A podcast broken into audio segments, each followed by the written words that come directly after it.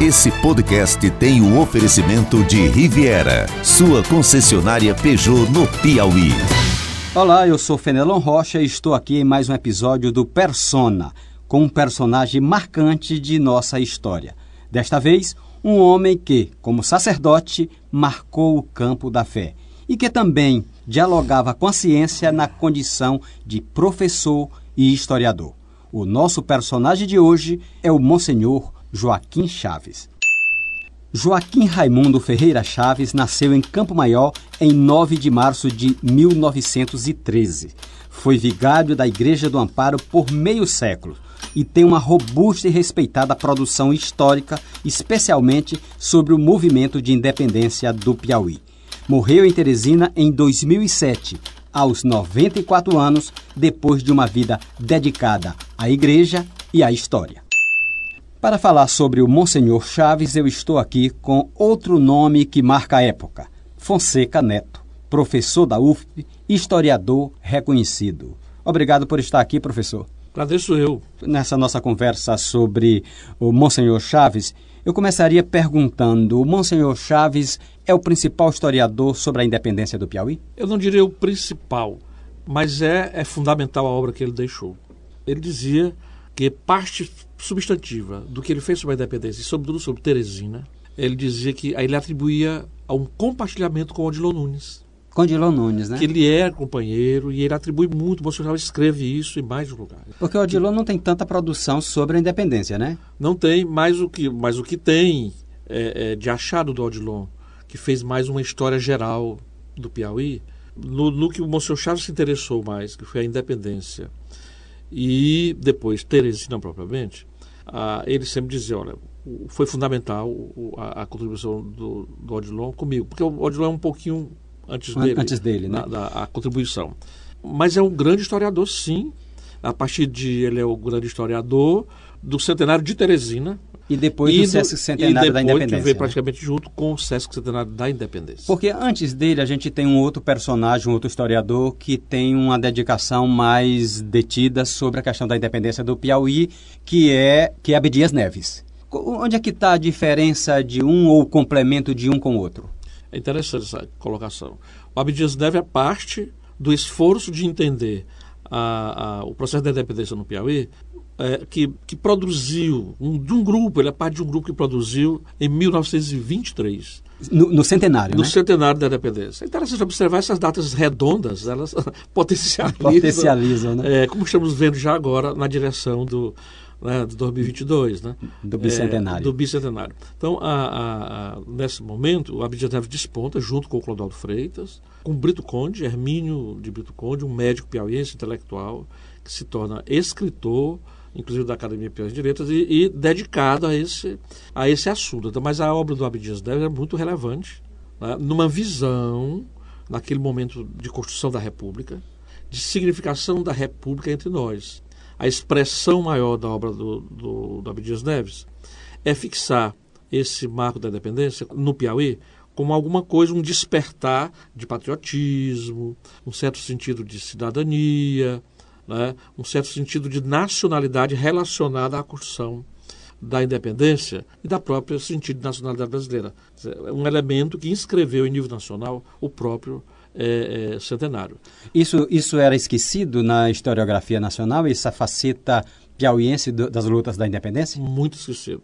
A boa parte dessa produção, né, dessa insistência do Abdias, e do Hermínio e de outros à época, é, inclusive, é a época em que se faz um marco material no lugar, no cemitério, que a memória oral de Campo Maior disse e diz que do acontecimento, do campo, né, se fixa justamente em 1923. Né, se faz um obelisco no que se depois seria tombado como o, o cemitério do batalhão, tá, justamente em 1923. Quer dizer, há essa obra de discussão e há uma, a fixação de um marco material, simbólico, da importância e feito muito como uma espécie de resposta, de quebra do silenciamento.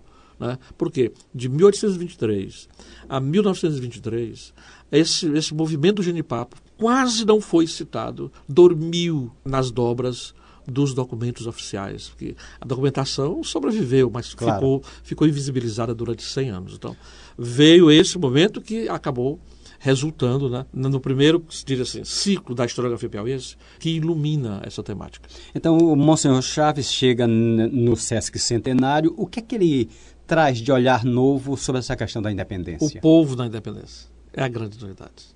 Ele, vamos dizer assim, deselitiza. Deselitiza. A visão do patriotismo, ele repete, ele, ele retoma muita coisa.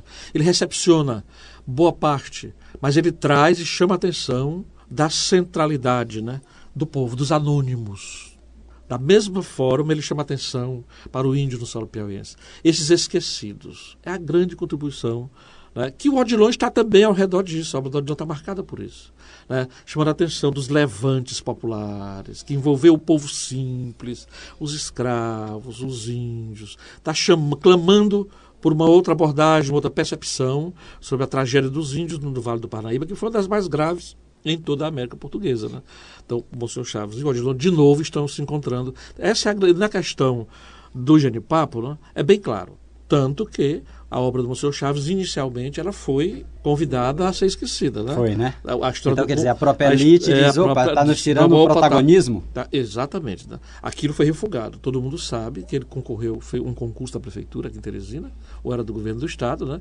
e fez um livrinho, inclusive em torno da história do que resultaria, foi no contexto de elaboração e erguimento do monumento do Genipapo. Esse que existe hoje Esse lá. que existe hoje, né? Então ele ganha um concurso, né? E a obra dele é, é recusada a publicação. Fazia parte do concurso. Isso veio ser publicado anos e anos depois. Ele é filho de Campo Maior, o berço dessa batalha, né? o lugar dessa batalha.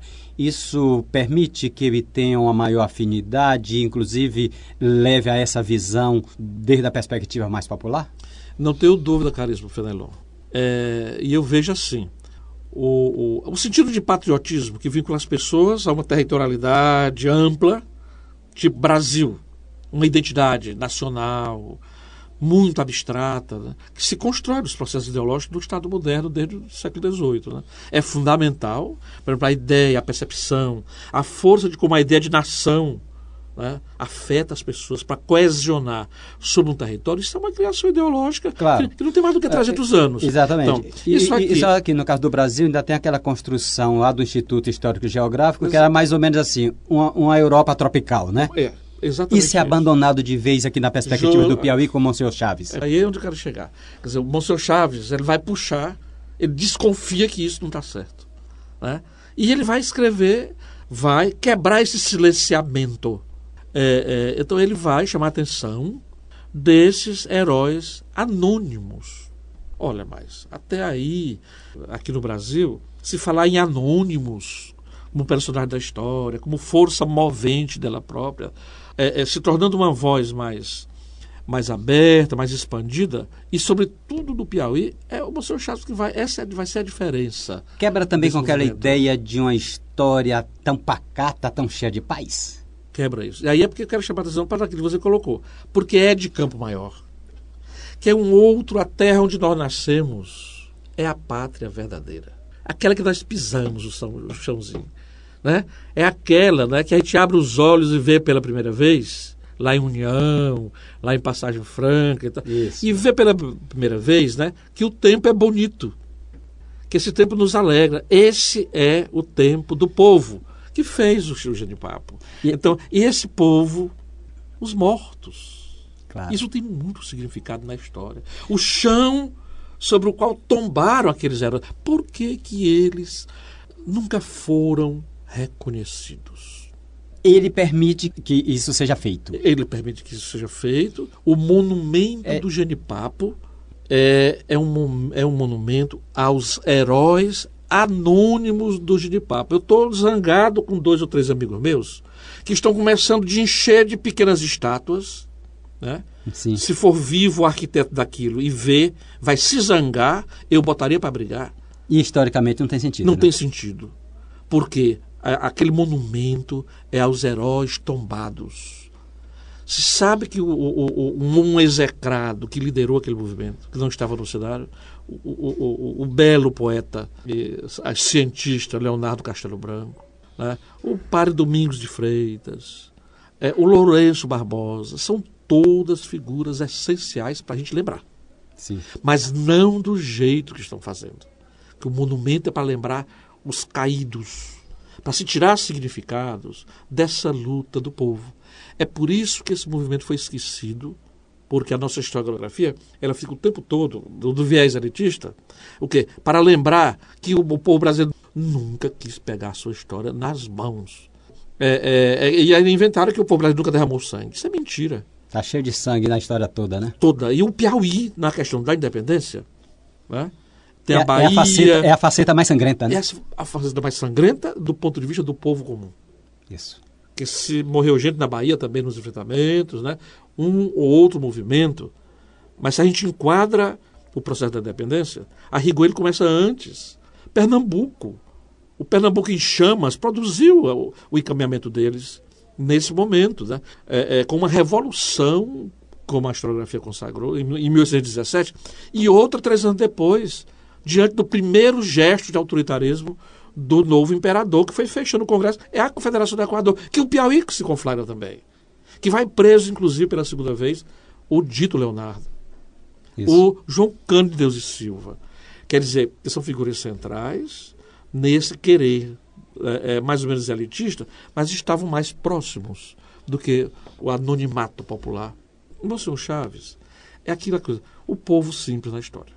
Além dessa historiografia que ele faz sobre o Piauí, ele também se detém sobre a história específica de Teresina, é, sobre o nascedouro de Teresina. Ele tem esse mesmo olhar em relação a Teresina? Relativamente. Teresina. A, Até porque é um pouco antes, né? É, é um pouco antes, e além do mais, ele tem uma paixão muito grande por Teresina. Né? Ele se apaixonou como vigário do Amparo, das suas mais liturgias. De 50 anos. Mais de 50 anos ali. Aquela igreja, o marco zero da cidade, o marco material zero. E mais do que material, simbólico. Tudo se cruzou ali naquele largo, lá nas origens, né? E então o senhor Chaves foi pesquisar, se dedicou, retomou alguns historiadores, Clodoaldo Freitas, que já tinha feito um livro 50 anos antes, exclusivamente sobre Teresina, ele vai revisita as mesmas fontes do, do Clodoaldo, amplia e faz é, alguns textos muito interessantes como nasceu. Então ele é, sim, também, até hoje, o, o grande historiador. Eu, do, eu, da Fundação de Teresina. Eu tenho uma curiosidade, é uma curiosidade que eu vou trazer aqui, porque eu e o senhor já conversamos antes sobre isso, que é, a gente tem um nome importante no, no nascedor de Teresina, que é Padre Mamed. E o Monsenhor Chaves não trata do, do padre Mamed. Por quê? Visões distintas sobre a igreja? Visões sobre distintas sobre a igreja. Isso eu ouvi dele próprio. Né? E aqui eu compartilho meu testemunho. Né? É. Eu já até escrevi alguma coisa sobre isso também. É, ele, é uma visão fora de tempo, né? que ele a, achava que o, o, o, padre Mamed que era um chefe político, né? dos mais notáveis Sim. na cidade ao nascer. Né? E um tanto libertário. Um tanto libertário para a época, né? Claro, para, cada um da sua época. Sim, mesmo, claro. Né? Estou aqui sendo redundante. Né? É, mas veja só, mas o Monsenhor Chaves, no século XX, ele condenava a participação política do outro, do, do, que todos participavam, porque a igreja era do Estado. Ou vice-versa. Vice-versa, é. Dependendo da conjuntura. No caso daqui, de um povo extremamente católico, né? Dos 15 primeiros municípios do Piauí, todos nasce de uma capela. Aquilo que o meu amigo Dagoberto lá de Oeira diz no, de maneira muito bela, né? Nenhuma cidade é portuguesamente brasileira se não nasceu ao derredor de uma igreja. Então, Teresina, mesmo com toda a decantação de que é uma cidade planejada, portanto, uma concepção mais racional. Mas disse, onde é que está o Marco Zero? É a igreja.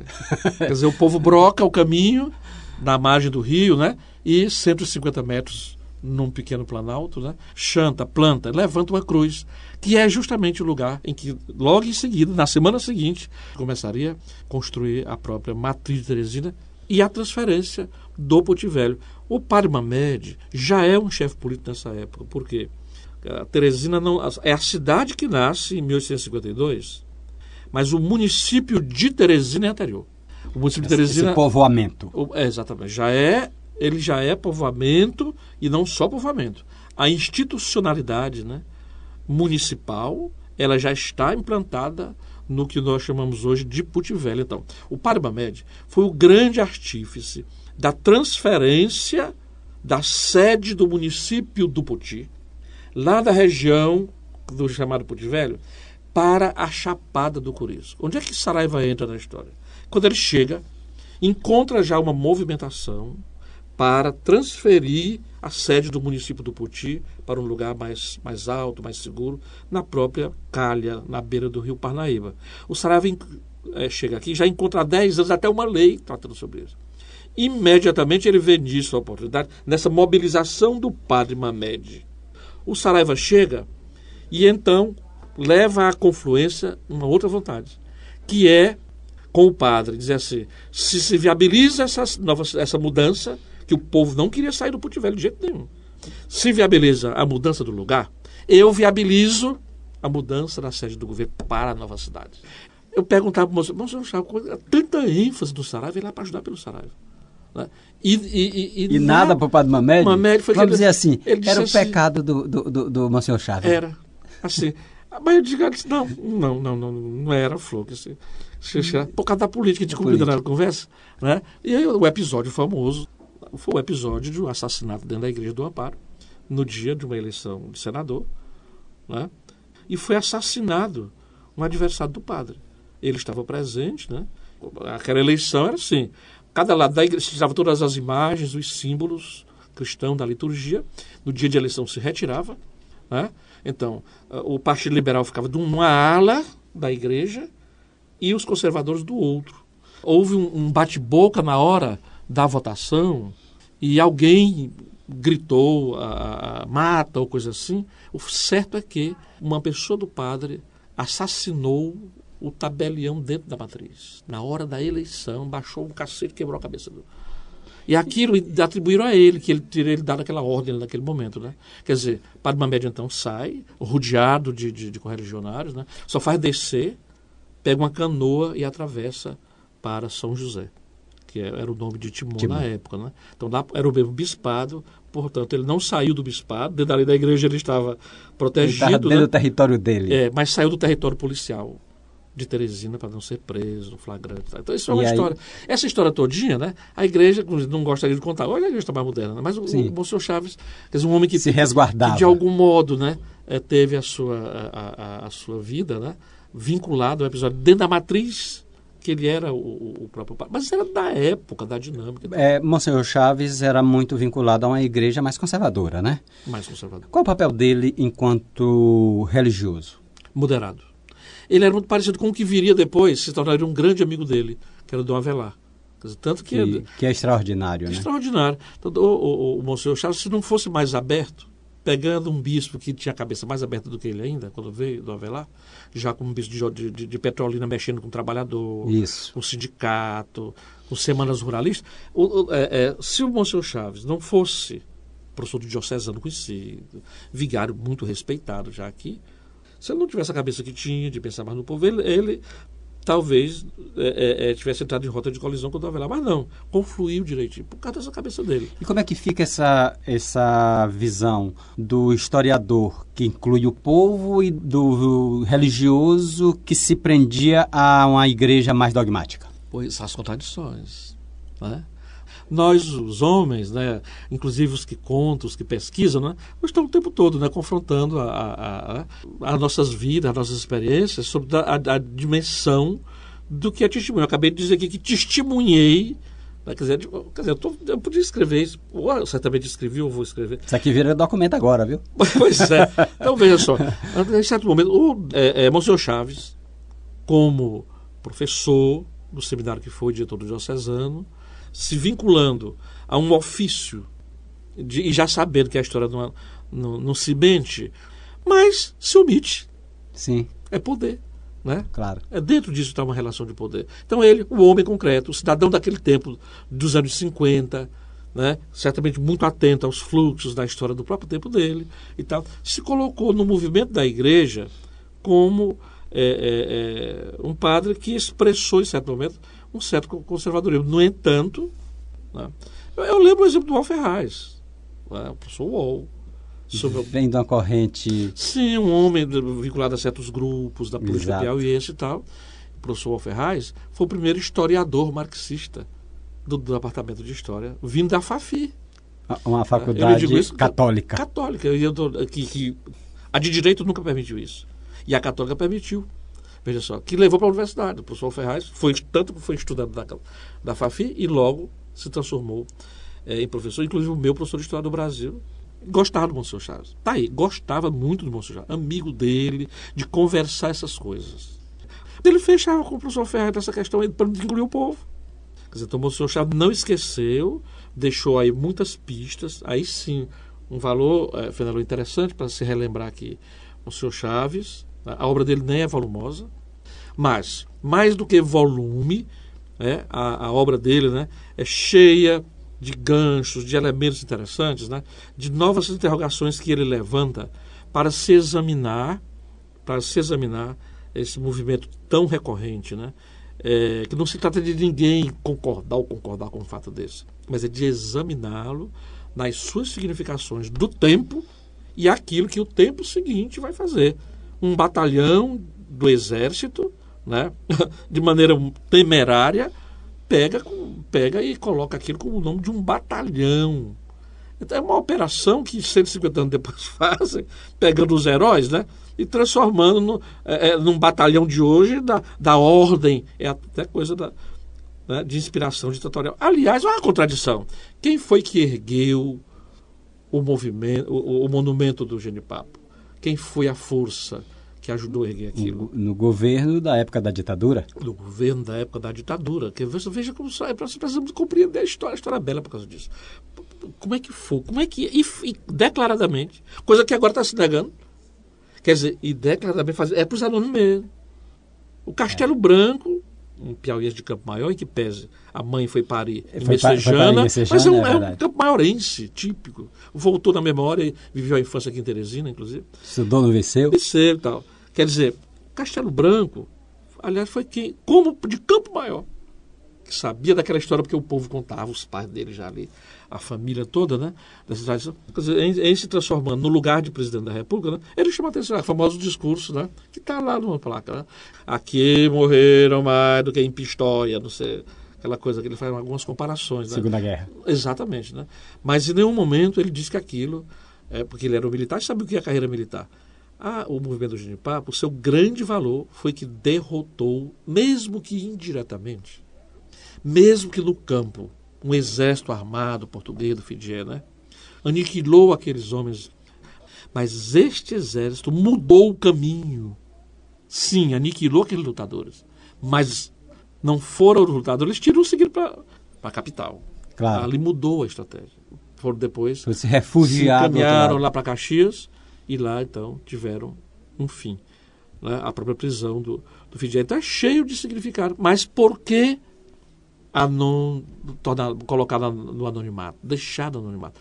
Justamente por causa né, de uma opção de construção historiográfica né, que deve ser explicar o Brasil através de São e, Paulo. E que o Monsenhor Chaves rompe com ela. Rompe com ela. Ele dá os sinais muito claros para que, que a Claudete, né, minha querida amiga Claudete Dias, que fez até hoje, nos últimos 30 anos, já na tradição dos, das pesquisas universitárias, é quem tem a pesquisa mais importante sobre isso.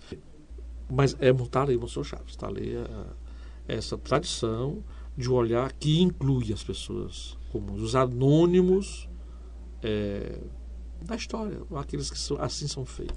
Professor Fonseca Neto, a gente poderia passar aqui dois dias conversando sobre Monsenhor Chaves e sobre a história do Piauí, que eu sei que é sua paixão também. Eu queria agradecer por essa conversa. É, estamos aqui, à disposição, você sabe que nós estamos aqui ao redor, né? É, dessa cidadela verde, né? É verdade. por aqui o tempo todo e tal. Contribuindo, eu, a, a, a, é, eu sou bastante longevo, você é meu colega da universidade, já chegou por lá e já me encontrou, né? E, e tomara que não saia só depois de mim também, né? Mas, talvez juntos. Mas eu estou por lá e tal. Então, eu, eu considero que a, essa conversa, assim como outras, né, é a continuação do meu labor como professor público.